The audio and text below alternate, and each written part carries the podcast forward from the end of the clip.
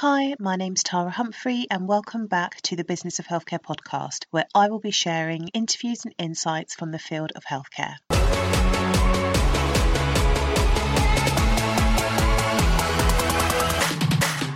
The Business of Healthcare podcast is brought to you by THC Primary Care, where we provide operations and project management to primary care networks. If you are a clinical lead or a practice manager and your primary care network to do list is growing by the minute and you could do with an extra pair of hands to deliver some of your projects and network based services, I would absolutely love to help you. So come and check us out at www.thcprimarycare.co.uk. Now let's jump into this week's episode.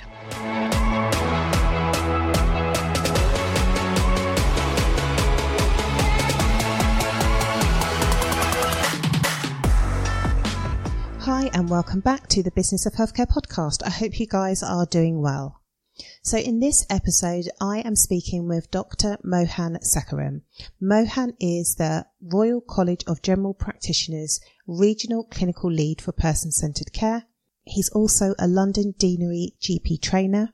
He is a locality lead for East Merton Clinical Commissioning Group, and he is a GP partner and a dad and a husband full package.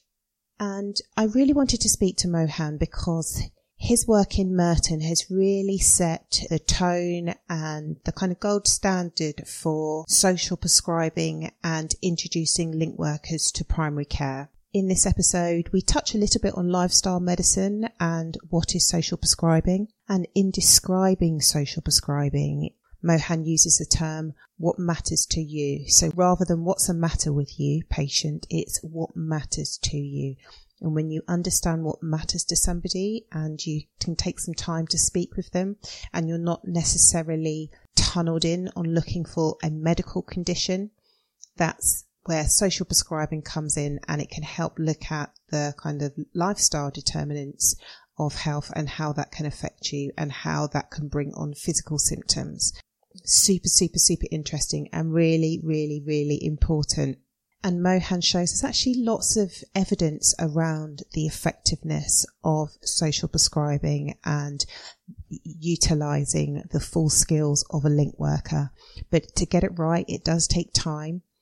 You do really need to understand the role. They, they do need mentoring. They do need supervision and you need to be really clear on how you're going to utilize that role.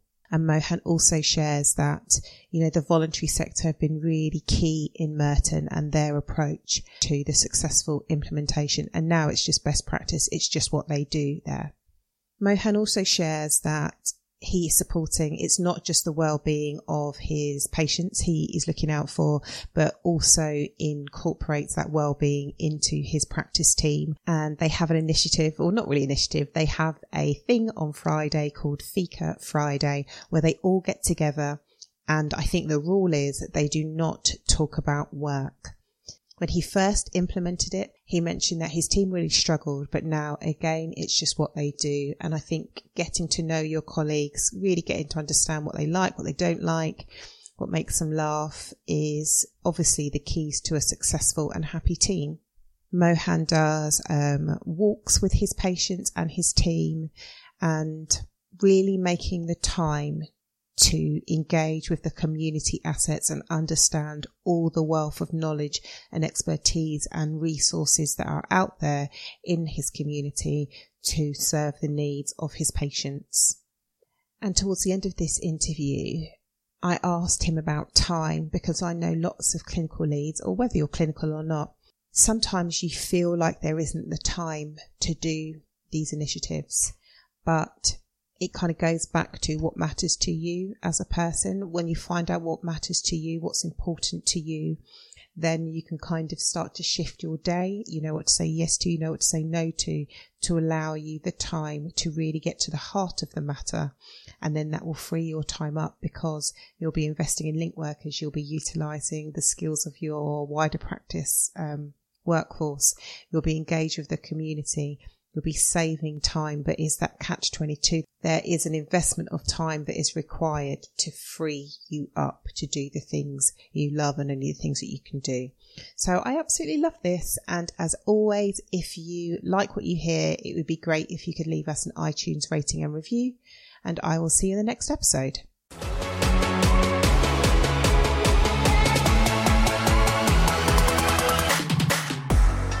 Hi, Mohan. Thank you so much for joining me again. We are re-recording this podcast. Um, yeah, on this, re- it's a sweltering hot day, isn't it? Yeah, thank you for having me again. Um, and it's really, really hot. Um, but yeah, you know, we only get summer once once a year, and let's enjoy it. But yeah, yeah. no, really pleased to be here and really help, grateful to be speaking to you. My pleasure. So the reason why I wanted you on is because you have done a tremendous amount of work around social prescribing in Merton. And I think there's lots that um, other primary care networks and other networks in general that are looking to recruit um, to a similar role uh, could learn from. So, could you give us a little bit of background to who you are and what you do? Of course. So, I'm Mohan Sekeram. I'm a GP in East of Merton. Um, I'm also the clinical lead for social prescribing for Merton and Wandsworth boroughs, as well as the Royal College GP clinical lead for person centred care. So now social prescribing sits underneath person centered care, um, which has five enablers. So the five enablers are shared decision making, uh, self supported management, social prescribing, personal health budgets. Um, and so it, all those enablers together can help support a person get choice for what matters to them. So I'm, I'm, I'm the, that lead for, for the Royal College uh, in London. Why does there need to be a dedicated lead for person centred care? Yeah, good question. So I think it's um, around educating or reminding clinicians about what really matters to patients and individuals. We often talk about we, we often talk to patients and we go, "What's the matter with you?" Uh, and we should really be talking about what matters to you. And, and I think if we can start our conversation there, then I think we can then identify where we're going to get the best result for our patient, for which will then inevitably be the best result for clinician and then healthcare and, and, the, and the wider system as well.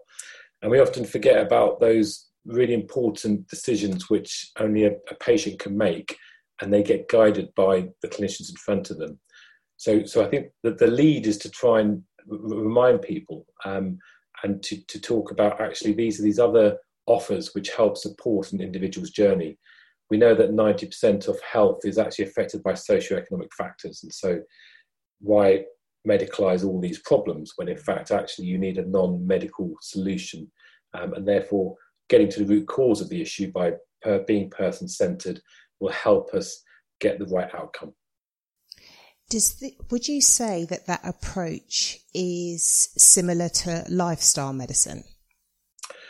I think it, I think it certainly aligns with lifestyle medicine. So lifestyle is looking at you know how you choose to to, to live your life, um, and, and again, your body is a temple, as it well. Your body is yourself, and actually, if you look after yourself, then it will look after you. And, and I think if you follow some simple um, strategies, so making sure you sleep well, um, you eat well, uh, you exercise well, you connect, um, and all these basic features which actually we take for granted and we're social animals and we're like all the other animals on this planet.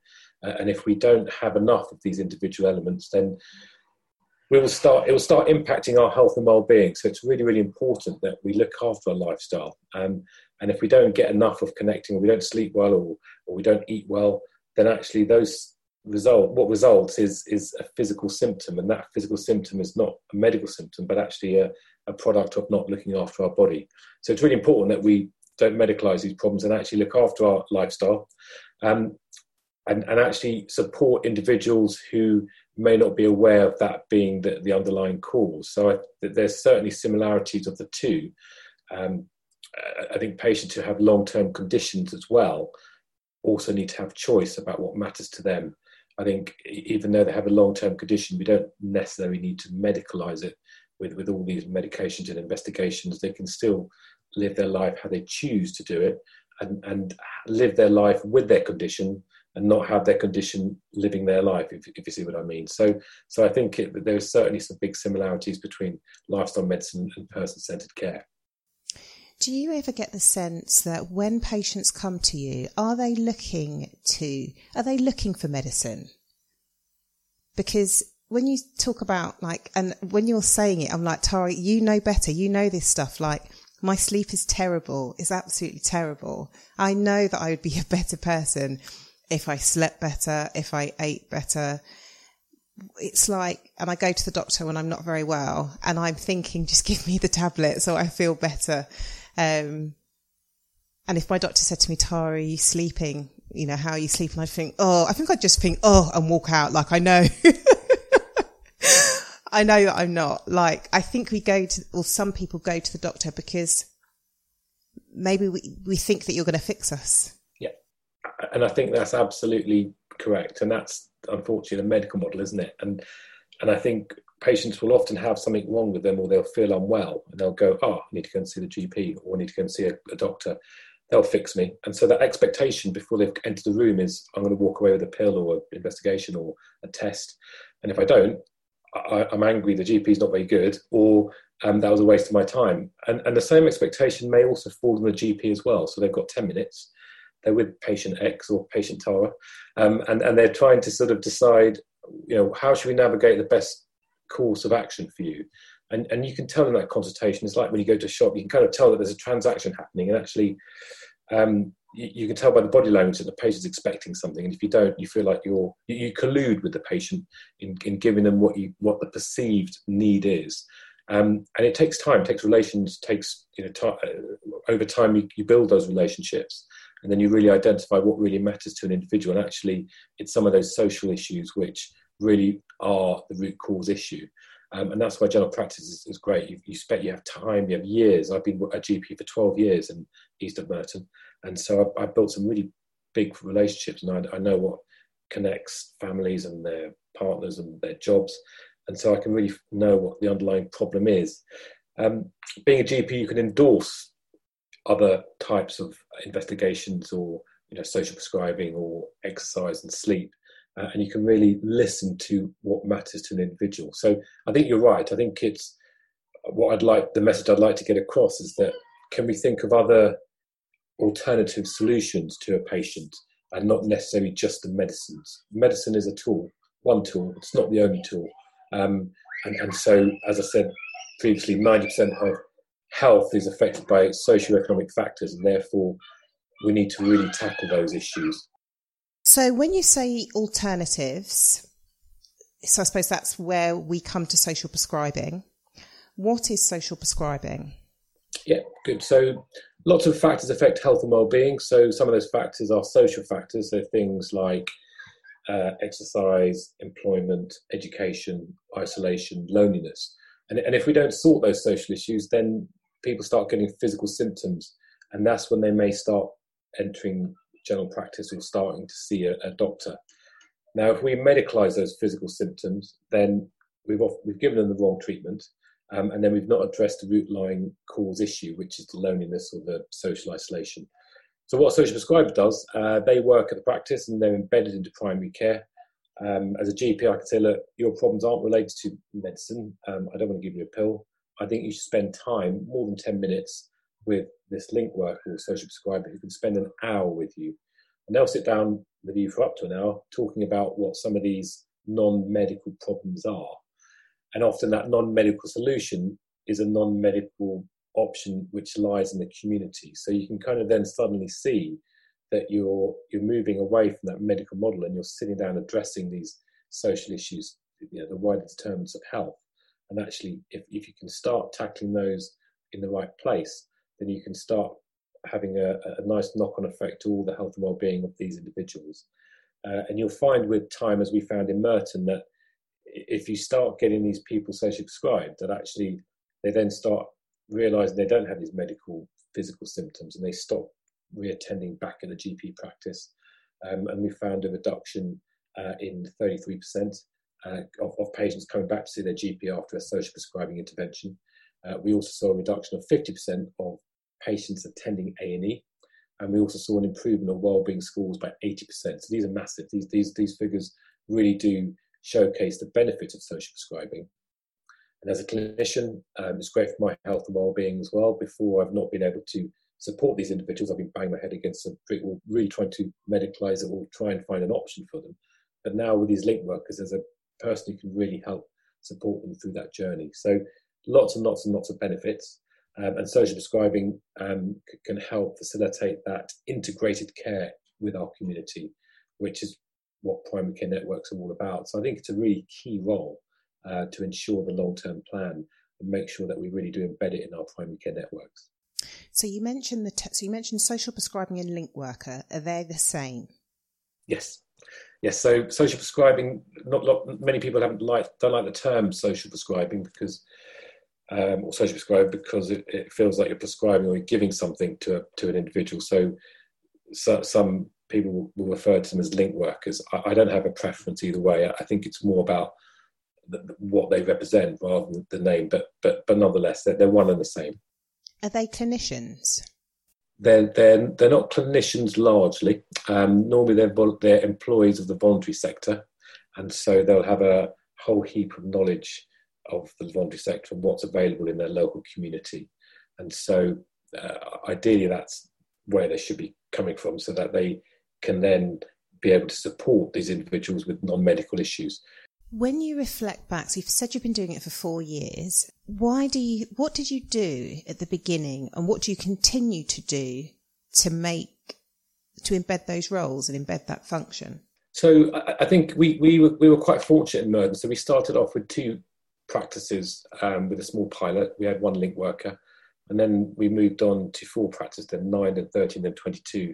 And and it, and the the network des came at a quite a good time in our journey actually that we were ready for that next stage from pan borough coverage.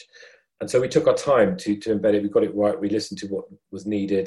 Um, and, and and that engagement is is really really key so not racing on ahead and going all right i'm going to stick a link worker here and then we'll see what happens afterwards which unfortunately happens with a lot of techniques or schemes i think it's about working together um, and finding out what, what works as the group um, and, and fixing it as you go along. And that's what we found. And we've got some great videos, we've got some great research uh, which shows just how it works. So I think that would be my tip. Unfortunately, the networks don't have that luxury of four years. They've kind of got to do it now, haven't they? Um, but there is certainly some evidence there which can show you how to support it um, and how you can develop link workers in your network um, as one of the role reimbursement roles as well. So we should use them, certainly with this 100% funding. Did you, do you employ, do you employ your link workers? So I, so I, I my role is via the, the old CCG, so the, the borough. So I still work for my local borough. Um, and so we started four years ago and we offered the contracting through our voluntary sector on behalf of the practices. And so we, we've continued to do that arrangement. However, there's lots of other ways of doing it um, through federations, through networks themselves. I think now that networks are kind of off ground zero and they're, they're kind of sort of flying or they, they, they're, in, they're into year two, I think they've started to you know, understand how, how, how it can work and some of the other things they're, they're trying to get aligned in their, their, their work stream. So I think now networks can embrace it themselves uh, and they can have those relationships with their uh, voluntary sector, either with the help of the federation or, or other agencies. It, it really works for your area. So, talk me through a consultation. So, if I'm your patient and I say, I am, my wrist really hurts, feeling a bit sad, feeling a bit low, and I'm having problems sleeping, and it's, it's been going on for months. Talk me through who do I I call up the receptionist then what happens? So so you, so Tara you would book an appointment to see a GP or a telephone consultation what's happening at the moment.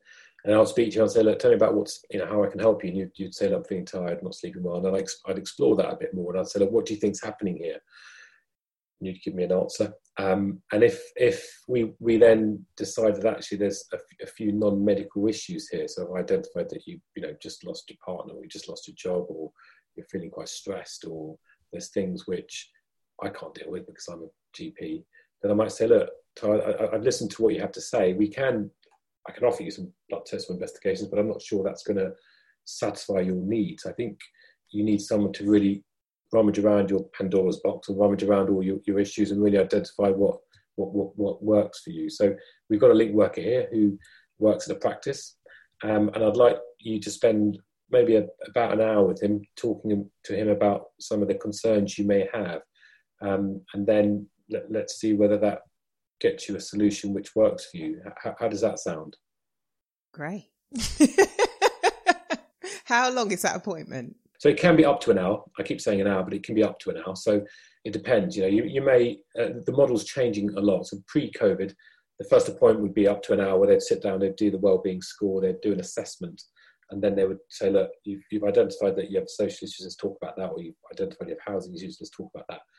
Whereas now a lot of this is being done over the phone. So um, uh, there's sometimes quick triages, there's sometimes follow-up calls.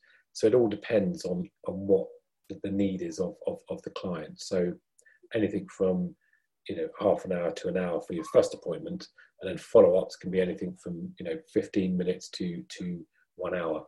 And follow-up appointments you can have maybe between two and, and, and six follow-ups, again depending on you know how much uh, intensity or requirements needed for the for the patient.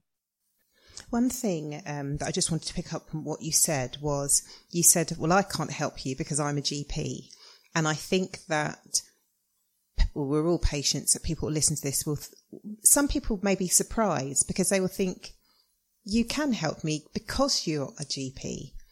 And I know that I have seen firsthand networks that have kind of rejected their link worker because they don't think that they can help their patients and that the patient should go to them as the GP. What would you What would you say to those people? Yeah, no. That, that, what would I say to them? So I, I think there's a, a, few patients which you know need to see their GP, and that's part of their therapy. I think what we're facing at the moment is you know general practice is struggling, the healthcare is struggling. There's lots of patients. We're seeing too many patients where admin work is we're getting overloaded a lot of GPs are being burnt out. We haven't got enough GPs, and so is the GP the, the, the person who needs to be seen for every consultation? And I think it's being able to utilize your assets and utilize what your, your wider team to try and offload some of that work, not because to make it easy for the GP, but actually they're better suited to be able to solve uh, these problems. I mean, uh, going back to that point, you know, if you came to me to talk to me about, you know, you have some problems about your housing benefits, um, and that you need some forms filled in. I, am not best placed for that, and I could sit there and go through your form with you and you know spend ten minutes trying to answer it. But actually, the best person to sort that out would be your link worker. So, so I think that that would be where I'd utilise them and say, look, that's what the real need is. It's actually some of that work which you get stuck trying to sort out, and actually that's not your best place to do that. So I think those areas which have struggled with link works, they may not have understood what they're meant to do with them. That may be because of their education, or maybe they're not understood what's meant to happen, or, or maybe that the link worker they've had has not been able to support that, or the, or the engagement's been poor. So I, I, would urge as networks who I suppose haven't tried to certainly try it, um, and those which have tried and it hasn't quite worked is maybe try and give it another go and maybe try and get some support in how to make it work. And more than happy to, to help with that. There are local regional facilitators who are able to make that happen as well, depending on where you are um, across the UK. Um, so I mentioned that I'm one of the um, nine, I'm, I'm, one of the I'm person-centred care leads for Royal College of GPs for London. And there's seven regions across the UK and they all have a lead as well. So I'm, they'd be more than happy to, to pick up the phone or speak to you and, um, about social prescribing. So, off air, we were talking that you have got a thriving and growing social media channel on Instagram you i've seen you out in the park. I just, are you running with your are they your patients? Um oh the one where we're going for a walk. Yes yeah, so we yeah. yeah. we've got a bit of a walking club um and we've also got a track built in our local recreation centre just down the road from our practice. They're, they're patient they're they're clinical staff actually. Um so the one yeah so so we have a mixture of patients and some staff activities to um, try and get some of the staff members together uh, we have a Fika Friday, which is on a Friday lunchtime, where we get all our staff coming together and we to sit down and talk about. You're not allowed to talk about anything medical. It's all about sort of health and well-being, outside work things as well. So, so we have a mixture of uh, of, of, of arrangements. So I know there'll be some people listening to this thinking, A, you either don't have any work to do, that you can do this every Friday, or that why would you dedicate some time when general practice is so busy? What what do you say to them? Because it's absolutely fan, it's fantastic. Um, but it's sometimes hard to get a meeting. You know that you actually need that meeting in your practice. Where people are just so you know like back to back Microsoft Teams meetings at the moment. Why are you making time for the well-being aspect in your practice? Yeah, no, that's a good question. I think if you asked me, you know, a few years ago, I would have said the same thing. And a few years ago, I was almost burnt out and sitting there with my long list, trying to medicalize things, and you know, getting a headache as a result of it. And actually, you need to take a step back and actually, who's best placed to sort these issues out? And these are some of these allied health professionals, the link workers, physiotherapists, ANPs, paramedics, the whole lot. And actually, they're there to support a GP. And that's allowed me to free up time to then spend more time with some of the complex patients as well.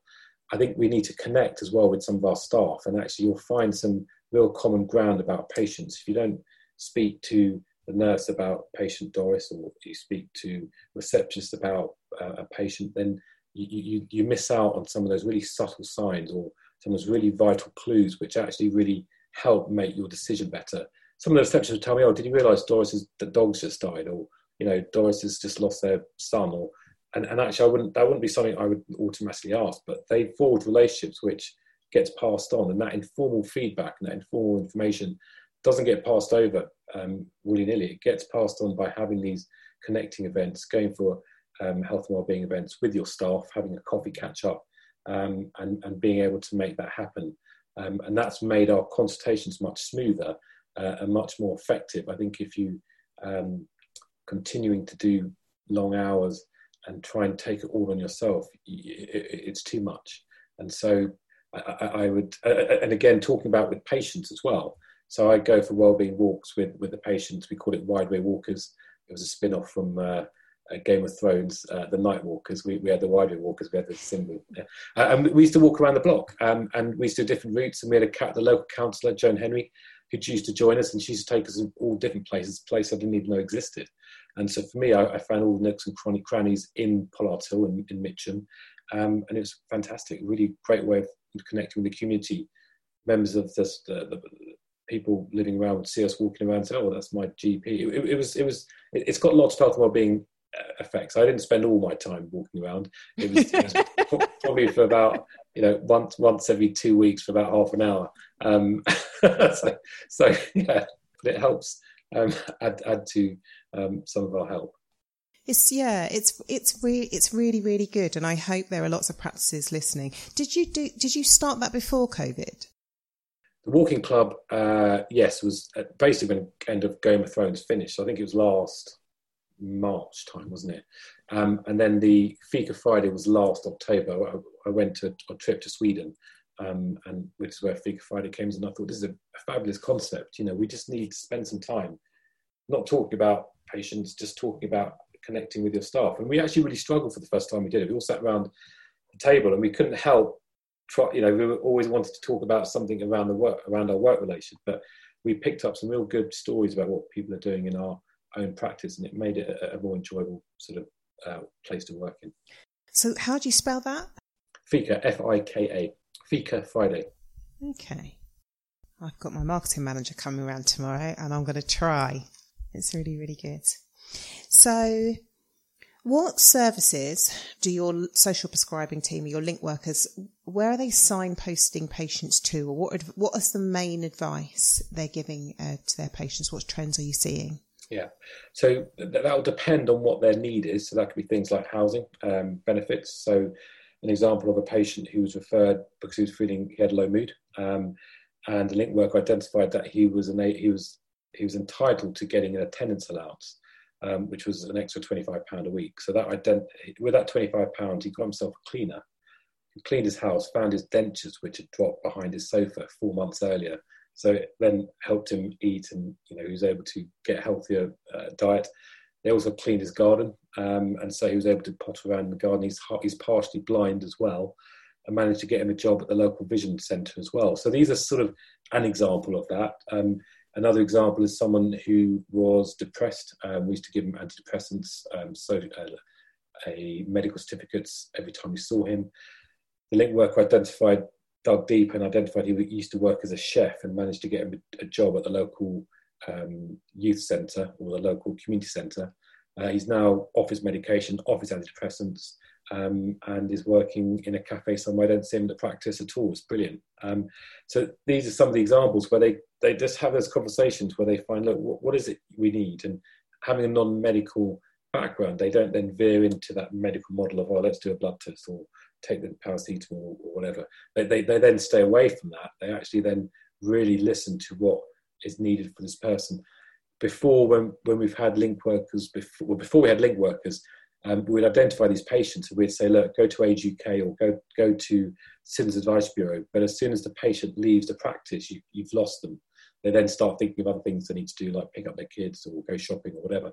Having them in the practice means that they, they literally have to stumble past the link worker. You can say, look, I've got Ray who's next door. Why don't you spend, you know, some time with him?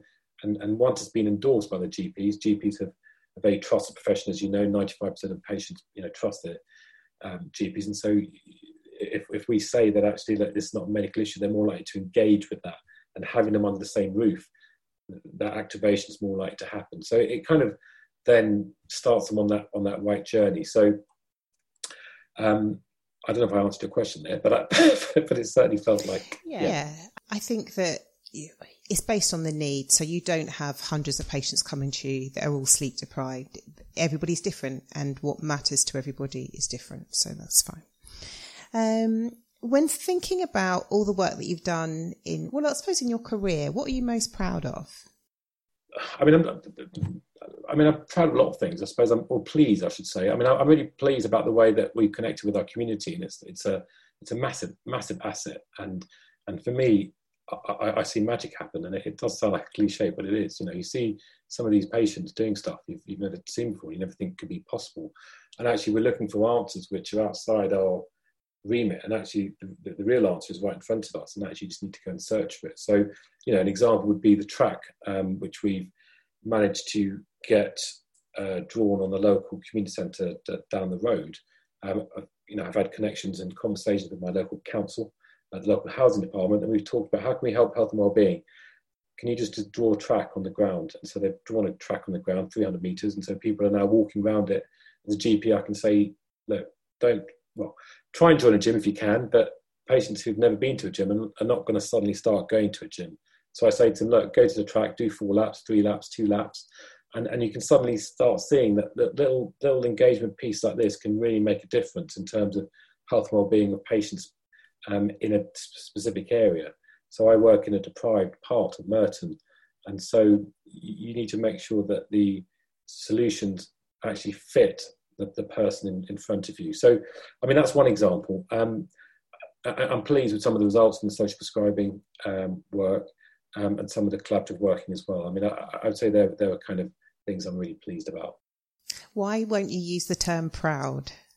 Just not sure you get proud. I mean, it, you know, you're happy about them happening. Proud sort of makes me think that you know the job's finished, isn't it? I, okay. I, I, I don't think the job's finished. I think it's it's just an enabler to make things you know spin off or kick off from that. So you know, I'll be proud when I'm you know maybe 40 or 50 years down the line or whatever. But but I'm, I'm pleased that we're we're in the right journey and, and it, it's not the ending. And I think that's the beauty of it. You, you're just finding there's so many new assets I'm finding every day, new conversations, new groups who are actually doing similar things, but they're not joined up. You join them up, and you've got yourself a very strong and resilient community, which will then impact the health of our community. Then you'll start reducing that health inequalities. You'll start reducing that that gap, which we talk about. So, yeah, a lot of work ahead of us. But I think you know tackling it from where it matters for me is in the community, and, and we often try and medicalize it by right. We need to get all the diabetics, make sure they do a diabetic check every year, and we must you know give them funding for that and, and that will sort everything out. No, no, no, that, that will sort one aspect of it. We need to look at what really matters to communities. Population health will really help support that. Primary care networks addressing the need of their local population will help address that. Uh, and so I'm excited. So yeah, hopefully we'll all be proud in a few years' time. And to other, I suppose my last question would be to other GPs listening to you, thinking this sounds amazing how do I free up some time to be able to do some of this stuff? Yeah, good question. I think it's identifying what matters to you. Um, and and actually, what's your interest and what do you find passion in? I think if you find yourself um, in a role where you're really struggling or hating it or, or, you're not making head or tail of it, then you know you're in the wrong playground. Um, and actually, you need to go somewhere where you're able to benefit, you're able to add value, and you find it exciting. Don't burn out. Um, um, otherwise, it, you know your career will be shortened. So I think finding that time is is, is the tricky bit, isn't it? Right at the beginning, making that change, making yourself feel uncomfortable in the short term will make you feel comfortable later on down the line. Um, but one tip would be if, if, you have a if you're curious about something which you enjoy, um, make sure you grab it, find some mentors, um, and, and, and speak to them. Um, uh, and, and that's how you how you can find what really is your passion. Thank you so much. If people want to find out more about you, where can they go? Yep. So I'm on Twitter at Mohan Sekeram, and I'm on Instagram Doc Merton at Doc Merton. I've just changed my name, so it's at Doc Merton. And yeah, they're, they're my two ways of finding me. Yeah. Thank you so much. You're welcome. It's been a pleasure.